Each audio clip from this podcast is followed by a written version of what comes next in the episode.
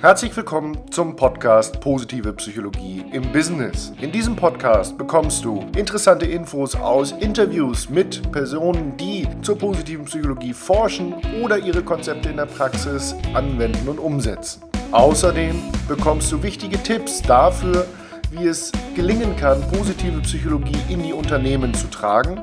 Und drittens, du bekommst in jedem Podcast Infos und Übungen zur Verfügung gestellt, du für dich nutzen kannst, um dein Potenzial zu entfalten. Ich freue mich darüber, dass du dabei bist. Mein Name ist Markus Schweikert und ich wünsche dir viel Spaß bei der heutigen Folge.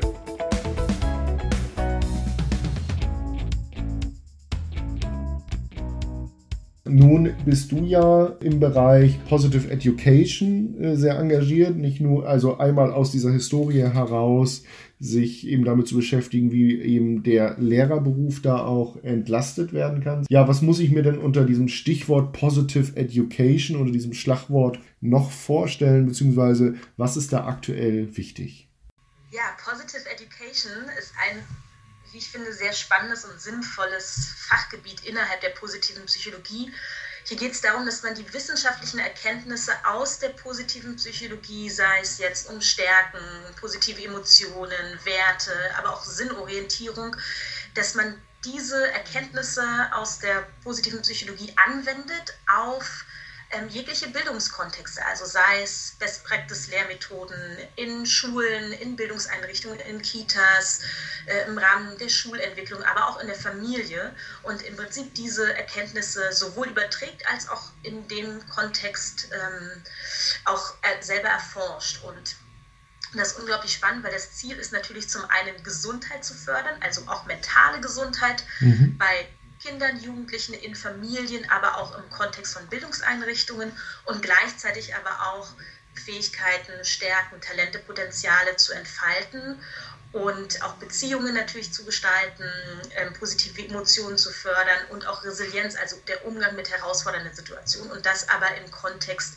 ähm, Bildung oder auch der Entwicklungsphase Kindheit und Jugend. Und das ist mhm. wirklich ganz spannend, weil jede Phase unseres Lebens hat ja besondere ähm, besondere Aufgaben und Entwicklungs, ja. Ähm, ja, Herausforderungen oder Entwicklungsaufgaben, die wir zu meistern haben. Und dann ist natürlich die spannende Frage auch, wie kann positive Psychologie dazu einen Beitrag äh, leisten, dass wir ein Umfeld gestalten in der Familie, in der Kita, in der Schule, um auch tatsächlich schon sehr früh über das Thema Stärken, Umgang mit Herausforderungen, Resilienz, positive Emotionen, aber auch Umgang mit, mit negativen Emotionen mhm. ins Gespräch kommen und wie Kinder, Jugendliche auch ein Stück weit sich darauf vorbereiten, auf ihre späteren Aufgaben im Leben. Ne? Es gibt ja so das den, den Spruch, dass man sagt, ach, die Kindheit ist so schön und die, die Jugend ist irgendwie so eine Zeit, lass die Kinder doch noch spielen, der Ernst des Lebens kommt noch, des Lebens kommt noch früh genug. Und ich finde es aber spannend, weil ähm, nach neueren Erkenntnissen auch im, im Bereich positiver Psychologie ist eigentlich ähm, in jeder Lebensphase, auch schon in der Kita und in der, im Grundschulzeitalter, eine total spannende Phase, um zum Beispiel Stärken kennenzulernen, auszuprobieren, ähm, Leidenschaften zu entdecken und tatsächlich da auch schon Bewusstsein für das eigene Können, für die eigenen Fähigkeiten, das, was ich gern möchte, zu haben. Und auch, dass Kinder und Jugendliche auch, auch weiß ich, mit elf Jahren, mit sechs Jahren einen wirklich wertvollen mhm. Beitrag in der Nachbarschaft leisten können. Ne? Ja. Also ich habe zum Beispiel eine, eine, Gruppe von zwei- bis fünfjährigen Ehrenamtliche in der Nachbarschaft. Und das ist ganz toll, weil wir natürlich über Stärken sprechen wie Ehrlichkeit, wie ähm, Zusammenarbeit, dass es nicht wichtig ist, dass jeder immer der Erste ist, sondern dass es darum geht, manchmal auch zusammenzuarbeiten. Ne? Bei einem Lied, wenn wir zusammen ein Lied singen, kann nicht der eine schneller sein als der andere, sondern es geht darum, zusammenzuarbeiten und in, im gleichen Tempo zu singen. Und so machen wir spielerische, spielerische Experimente zum Thema Stärken, lernen Lieder dazu, ja. haben ähm, kreative Experimente und Spiele, um tatsächlich auch mit diesen Kindern und das, was sie dann auch, ähm, was sie lernen und was sie dann auch kreativ basteln, dass sie damit einen Beitrag leisten in der, in der Nachbarschaft. Ne? Sie gehen dann zum Beispiel auch ins Altersheim und singen da ihre Lieder oder haben etwas gebastelt für die älteren Menschen oder ähm, sehen ein Blumenbeet hier in der Nachbarschaft und auch, dass ältere Jugendliche mit ihren Fähigkeiten, Stärken, Talenten auch ihre Nachbarschaft, ihr Umfeld schon mitgestalten können. Und das finde ich echt spannend. Ne? Mhm. Ne? Also, dass auch Kinder und Jugendliche merken, hey, ich werde gebraucht, ich bin ein Teil der Gesellschaft, ich bin wertvoll und das ist natürlich ein wichtiger Trend in der heutigen Zeit, denn viele Jugendliche neigen tatsächlich auch zu Passivität und zu einer mh, starken Konsumhaltung und, und haben gar nicht mehr das Gefühl, ich bin wertvoll, ich kann was beitragen. Und da finde ich Erkenntnisse aus der positiven Psychologie und auch ganz praktische Methoden wirklich ein, ein Ansatz. Ähm, das Engagement von Kindern und Jugendlichen auch zu fördern und ja, was Bewusstsein ich, zu schaffen. Was ich da schön finde, ähm, ist, dass man eben hier auch nicht eine Trennung vornimmt, so dass Schule und äh, oder äh, der Ernst des Lebens finde ich sowieso ganz furchtbare ähm, Formulierung. Ich habe letztens mal einen Vortrag von einem Arzt gehört, der sagte, der Ernst des Lebens beginnt, wenn sie mit 92 Jahren auf der Intensivstation liegen und ihr Bett wird gebraucht. ähm, Nein, aber ähm, Spaß beiseite. Die ähm, Förderung oder, oder die, die Förderung der Individualität der Kinder finde ich da einen ganz, ganz interessanten Aspekt, wo ja die skandinavischen Länder auch absolute Vorreiter sind in diesem Bereich, die ja auch ähm, quasi sagen, wir möchten nicht zur Uniformität erziehen, äh, sondern äh, haben früh diesen Ansatz, eben zu erkennen, was kann das einzelne Kind gut sozusagen, was eben in klassische ähm, ja, Schulnotenfächer eben nicht erfasst wird, sozusagen. Ne? Und, und ähm, da ähm, sind die in der Förderung, glaube ich, äh, ja schon deutlich besser, sag ich mal, als wir in unserem System. Und ich glaube, da muss einfach unser ganzes Bildungssystem, und das beginnt ja schon in Ansätzen, aber ich glaube, da müssen wir wirklich noch viel mehr ein Augenmerk darauf lenken, dass die Schule letztendlich ja nicht nur dazu da ist, akademisches Wissen zu vermitteln, weil mhm. Wissen ist so, also steigt ja exponentiell ja. und es geht gar nicht mehr darum, nur akademisches Wissen und äh, bestimmte Grundfertigkeiten zu ähm, vermitteln, sondern da gibt es so ein spannendes Zitat von ähm, Dr. Martin Luther King, der sagt, Intelligenz und Charakter, das ist das wahre Ziel von Bildung. Und schon Aristoteles hat gesagt, educating the mind without educating the heart is no education at all. Also es geht gar nicht nur darum, mhm. den Kopf und das Wissen ähm, zu nähren, sondern letztendlich auch die Herzensstärken oder unsere Stärken, auch Fähigkeiten im zwischenmenschlichen Zusammenleben und auch ein Bewusstsein für das, was macht mich aus, was sind meine eigenen Stärken, wie kann ich auch Stärken in anderen sehen und erkennen und auch mit in schwierigen Situationen mit verschiedenen Emotionen umzugehen. Und mhm. das ist, glaube ich, ein wichtiges Ziel auch von Bildung. Da müssen wir ein Stück weit mehr noch hinschauen, weil das natürlich für spätere Arbeitgeber auch total wertvoll ist, wenn, wenn ähm, Arbeitnehmer oder auch Führungskräfte einen sehr guten Blick für ihre eigenen Fähigkeiten und Stärken ja. haben und natürlich aber auch für ihre Schwächen und Unzulänglichkeiten, also einen guten Blick darauf haben und auch in der Lage sind, bei anderen das zu erkennen und zu fördern. Ne? Also generell den Blick auf Stärken ähm, zu richten in sich selbst und auch in anderen. Ich glaube, ja. dass, dass davon Unternehmen unglaublich profitieren können, wenn diese Kultur schon frühestmöglich gefördert wird.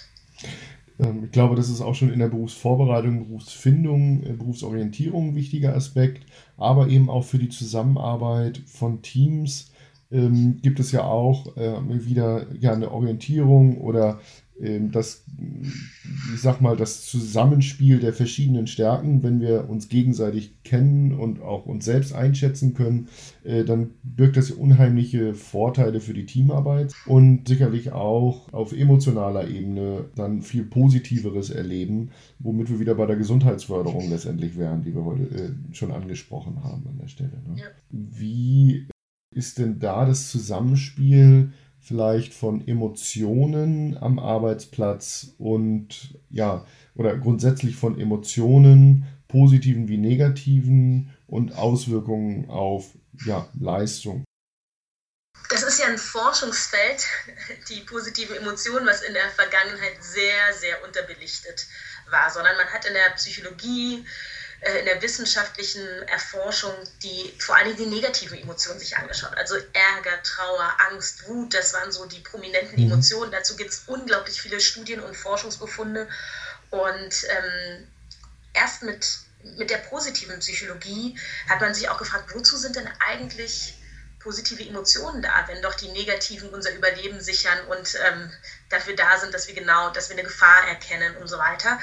Und ähm, da hat eine Forscherin, deren Namen ich hier unbedingt erwähnen will, nämlich Barbara Fredrickson, unglaublich tolle Forschungsarbeit geleistet. Barbara Fredrickson hat, wurde lange Zeit für die Forschung äh, und für die Frage, wozu haben wir eigentlich positive Emotionen, sehr ähm, kritisiert, äh, verlacht für die Studien, die sie gemacht hat und ist heute einer der hochrangigsten ähm, und bekanntesten Forscherin in diesem Bereich mhm. und ist da wirklich dran geblieben an dem Thema. Und das, diese Erkenntnisse halten sehr viel, nicht nur für den Bildungsbereich, auch für den Unternehmensbereich ähm, bereit. Und zwar hat sie vor allen Dingen auch erforscht, dass positive Emotionen ähm, dafür verantwortlich sind, dass ähm, jemand kreativer ist. Also wenn ich in einem Zustand der Negativität bin, dann habe ich eher so ein, eine Art Detailorientierung, einen Tunnelblick. Ich ähm, bin mein ganzes Nervensystem und mein Körper richtet sich im Prinzip darauf ein, mit der Bedrohung, sei es eine emotionale Bedrohung oder eine physische Bedrohung,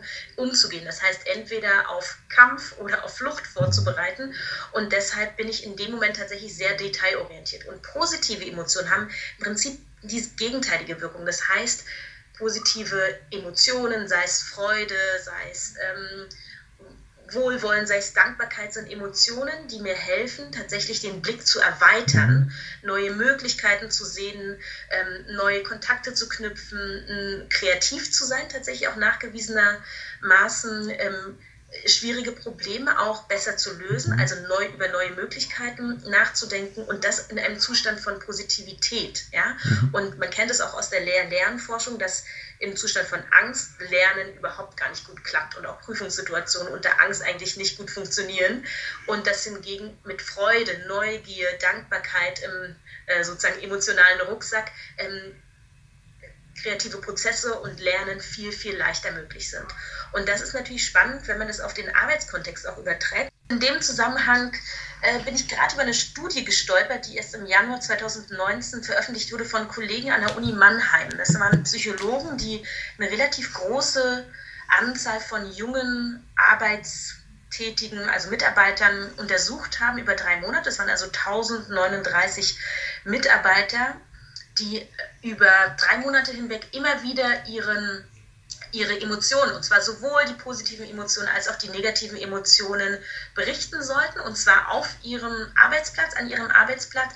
Platz. Und dann wurde geschaut, welche Wirkung haben eigentlich positive Emotionen oder auch negative mhm. Emotionen auf bestimmte Erlebnisse, die diese Mitarbeiter haben im Arbeitskontext. Und zwar Erlebnisse im zwischenmenschlichen Bereich, also ob ähm, ein Kollege vielleicht um Unterstützung und um Rat bittet oder ob man sich gewertschätzt fühlt oder wertschätzende Ereignisse eintreten, aber auch arbeitsbezogene, arbeitsbezogene Ereignisse, also dass ähm, etwas besonders gut gelingt oder dass mhm. eine Arbeit vorankommt, dass ich ein Ziel erreiche, erfolgreich mhm. bin.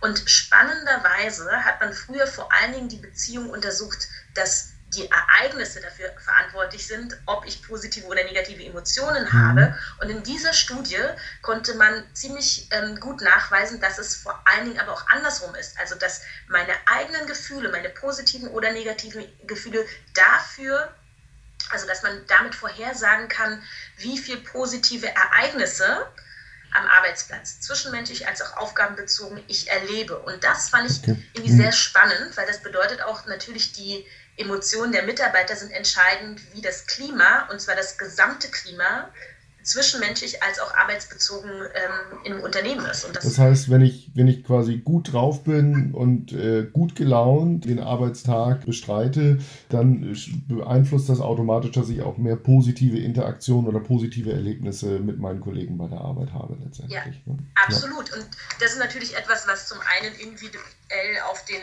Mitarbeiter natürlich so ein bisschen auf den, auf den Zustand des Mitarbeiters drauf ankommt. Auf ja. der anderen Seite glaube ich, dass man auch im, im Unternehmensbereich Möglichkeiten schaffen kann, um tatsächlich auch für positive Emotionen zum einen zu fördern, wie zum Beispiel Pausengestaltung. Ne? Also wie erholsam mhm. sind tatsächlich die Pausen oder sind sie auch an die Bedürfnisse der Mitarbeiter angepasst. Mhm. Und zum anderen aber auch nicht nur positive Emotionen zu fördern, sondern auch zu schauen, wenn ein Mitarbeiter frustriert ist, sei es aus, äh, aus bestimmten Ereignissen oder Konflikten im Team oder im Zusammenspiel als auch aus arbeitsbezogenen ähm, ja, Ereignissen, ja. die irgendwie frustrierend sein können, dass man da eine gute Möglichkeit auch ähm, hat als Arbeitnehmer relativ schnell mit den negativen Emotionen, mit dem Frust, den ich vielleicht habe, mit der Enttäuschung umzugehen. Und das kann eine ganz praktische Form annehmen, dass man ähm,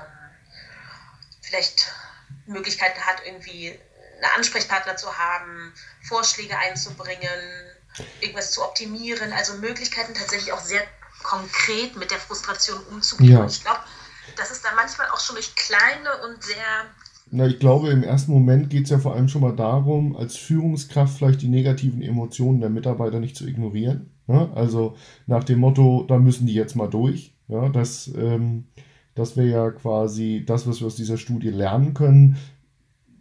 Ich höre diesen Spruch immer wieder, da müssen die jetzt mal durch oder ne, das ist, äh, Leben ist kein Zuckerschlecken. Und an der Stelle aber eben die Emotionen ernst zu nehmen und aufzufangen und dann eben auch wieder positive Gemeinschaftserlebnisse vielleicht im Team äh, zu schaffen, damit auch, wenn die Zeiten gerade schwierig sind und die Herausforderungen arbeitstechnisch damit ja noch größer, die Mitarbeiter wieder positiv herangehen und vielleicht durch das Erleben von Gemeinschaft oder durch einen vernünftigen Ausgleich an geeigneter Stelle, wie du gerade sagst, Pausengestaltung, äh, Gemeinschaftsgefühl, dann auch diese Herausforderungen wieder anders meistern können. Das finde ich ähm, total wichtig, nochmal das in den Fokus zu nehmen, wenn du das jetzt gerade beschreibst für Führungskräfte. Gerade weil ich auch natürlich ähm, auch im Moment wieder mehrere Firmen begleite bei ähm, ja, schwierigen Transformationsprozessen. Ne? Die stehen vor Herausforderungen, vor Veränderungen, auch vor ja erstmal ja, Einschnitten, ähm, die in der Regel erstmal mehr Arbeit bedeuten und äh, Unsicherheit. Und damit dann bewusst umzugehen, wird ja vor dem Hintergrund dieser Studie für die Führungskräfte nochmal viel, viel wichtiger. Mhm. Absolut. Und ich glaube, wenn es manchmal eng wird und man unter Zeitdruck steht, dann lässt man das meistens unter den Tisch fallen. Ich habe neulich von einem äh, mhm. Mitarbeiter in einem großen deutschen Konzern gehört, dass sie normalerweise bei Team-Meetings das immer eröffnen mit einer Runde, was sind so ähm, Errungenschaften, Erfolge der letzten mhm. Woche oder auch des Tages, je nachdem in welchem Kontext, und dann sozusagen zu den Herausforderungen, die man meistern muss und den Sachen, die man optimieren muss. Und die haben jetzt aufgrund von Zeitmangel diese erste Runde weggelassen und gehen gleich sozusagen an die Herausforderung. Und das hat einen enormen Einfluss einfach auf die Atmosphäre. Und da finde ich, an solchen kleinen Sachen sollte man nicht sparen. Und das ist auch tatsächlich gut in der Forschung nachgewiesen, dass auch das Teilen von positiven Ereignissen, von ähm, von auch arbeitsbezogenen, aber auch privaten ähm, Ereignissen oder etwas, was mir gut gelungen ist, wo ich ähm, einfach, wo es mir gut ging, dass ich das auch teile im Team, zwischen Mitarbeiter und Vorgesetzten, ähm, untereinander, dass das tatsächlich auch dazu führen kann, so eine Positivspirale in Gang zu setzen und dass man das auf keinen Fall sich ähm, wegkürzen lassen sollte, dann wirklich die Atmosphäre ähm, ist ein unglaublich ähm, wichtiger Faktor auch für Gesundheit letztendlich, ne? weil viele, die an Burnout leiden, da ist ein großer Faktor ist zum Beispiel auch ähm, mangelnd empfundene Unterstützung von mhm. Vorgesetzten oder auch im Team. Ne? Also die Atmosphäre im Team ist ein großer Faktor auch, wenn es um Gesundheit und Zufriedenheit am Arbeitsplatz geht. Von daher würde ich da auf alle Fälle einen Teil meiner Karten draufsetzen, ähm, positive Emotionen auch tatsächlich zu fördern, aber auch Möglichkeiten für ähm, sozusagen Frustrationsmanagement ja. zu geben. Ja, spannend. Da hatte ich gerade vor ein paar Wochen ein sehr interessanten, ähm, ja, sehr interessantes Erlebnis mit, mit einer Projektgruppe in einem Unternehmen. Da ging es darum, äh, ja, Potenziale zu identifizieren und Veränderungen mitzugestalten, aber da in, dieser, in diesem Unternehmen gerade solche Umwälzungen sind, war auch eine Menge Belastung einfach da. Und die haben wir erstmal, die war aufgestaut und die kam dann in dieser Check-in-Runde erstmal raus. Und das war erstmal schwierig, aber es entstand daraus dann so ein Gefühl von Verbundenheit und gegenseitiger Unterstützung. Und das war dann der Nährboden für ein unheimlich produktives Meeting im weiteren Verlauf, wo wir dann eben gute Ergebnisse erzielt haben. Und in der nächsten Projektsitzung war das auch gar nicht mehr so nötig. Da dachte ich, oh, mal gucken, wie es heute wieder läuft. Ne? Wie, ähm, und da brauchten wir da überhaupt keine Zeit mehr für, weil, wie gesagt, weil so, ja, es wurde ja einmal gewürdigt, äh, sag ich mal, und wir äh, haben aber trotzdem uns auch darauf verständigt, gemeinsam jetzt nach vorne zu schauen. Und dann konnten wir wunderbar auch, auch direkt in der Sache weiterarbeiten. Und dann hat es uns beim zweiten Mal sogar Zeit gespart letztendlich. Ne? Also das, von daher kann ich das aus meiner Praxis nur berichten und bestätigen, was du da gerade. Ja, und das macht auch Sinn, dass man halt nicht nur auf das Frustrierende guckt und nicht nur auf das positive Wertschätzung, sondern wieder auch hier so einen ganzheitlichen Blick hat. Ne? Das war ja auch lange Zeit eine Kritik an der positiven Psychologie, dass man vermeintlich dachte, jetzt schaut man nur auf die Stärken oder nur auf die positive Emotion. Und so war es eigentlich nie gedacht, sondern es ging darum, wirklich einen ganzheitlichen Blick zu haben und trotzdem auch mehr von ähm, positive Emotionen, mhm. mehr Stärkenfokus, um wirklich auch in die Kraft zu kommen, in die Energie, ins Engagement, in die Freude. Ja, okay. Beim Lernen, beim Arbeiten. Okay, also sowohl bei Emotionen als auch bei Stärken und Schwächen immer beide Seiten betrachten äh, und aber dafür sorgen, dass ein Übergewicht äh, an Stärkenwürdigung oder Würdigung der positiven Emotionen da ist letztendlich. Wunderbar und wunderbar mit vielen Beispielen und eben auch Studien hier belegt. Liebe Christine, die Zeit rennt und unser Gespräch neigt sich langsam dem Ende zu. Was müssen wir unbedingt noch erwähnen? Was habe ich vergessen zu fragen? Was ist dir noch wichtig in diesem Kontext auch hinzuzufügen?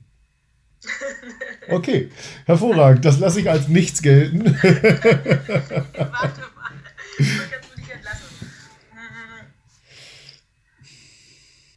Oder gibt es einen, kannst du so machen, dann wird es halt nichts Hinweis sind, wir sind ja eingestiegen so ein bisschen mit, auch mit dem Thema Burnout, Prävention und Gesundheit und gleichzeitig Engagement und Stärken und positive Emotionen.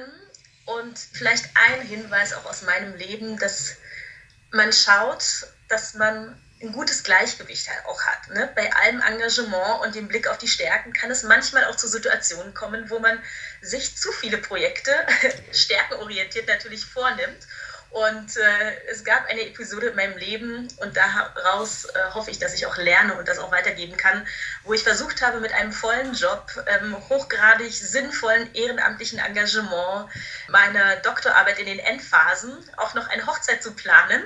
Und das, ging dann, das ging dann eine Zeit lang gut, aber dann irgendwann auch nicht und die Gesundheit hat dann einfach deutlich darunter gelitten. Von daher wäre meine, mein Hinweis, bei allem Engagement und der Stärkenorientierung und dem Fokus und der Freude und Leidenschaft an allen Dingen trotzdem eine Balance zu beinhalten und zu, zu berücksichtigen und einfach zu schauen, sich auch nicht die Frage zu stellen, entweder oder, ne, entweder das eine oder das andere, sondern zu schauen, okay, in welcher Reihenfolge widme ich mich diesen wunderbaren, großartigen Projekten. Und das war dann bei mir auch letztendlich genau das, was ich gemacht habe. Ne? Ich habe erstmal die Promotion in den Endzügen zu Ende gemacht, weil das wirklich das nächste war, was passieren musste.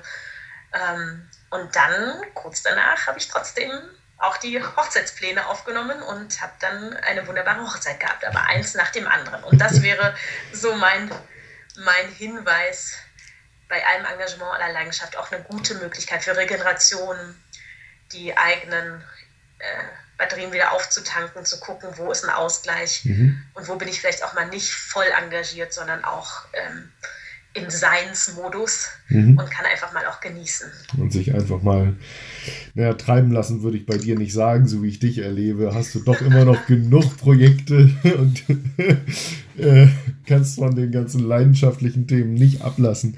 Aber umso wertvoller der Hinweis aus deinem Munde. Vielen Dank, liebe Christine.